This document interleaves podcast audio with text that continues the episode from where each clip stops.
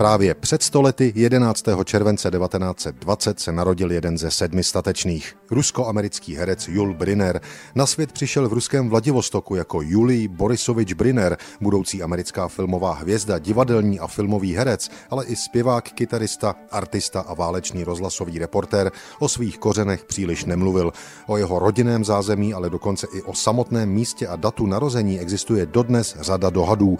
Faktem ale je, že spolu s matkou a sourozenci opustili Rusko v roce 1934, a to směrem do Francie. Jul Briner se už tam ve svých 14 letech začal živit sám jako barový zpěvák, muzikant a akrobat. Před vypuknutím druhé světové války se načas vrátil do Ruska a pak už se vydal směrem do Spojených států. V New Yorku už v době války Jul Briner získal první malou roli ve filmu.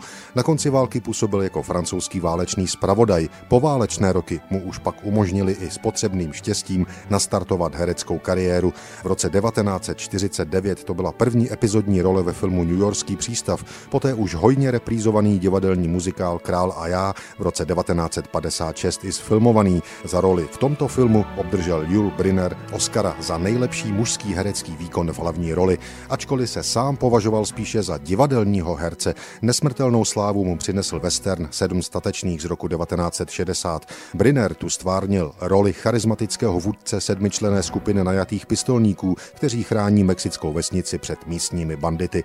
Jul Briner poté hrál ještě v řadě dalších filmů, které lze označit za kvalitní. V privátním životě byl čtyřikrát ženatý, splodil dvě děti, další dvě větnamské adoptoval. Systematicky se věnoval charitativní práci pro UNICEF. Zemřel 10.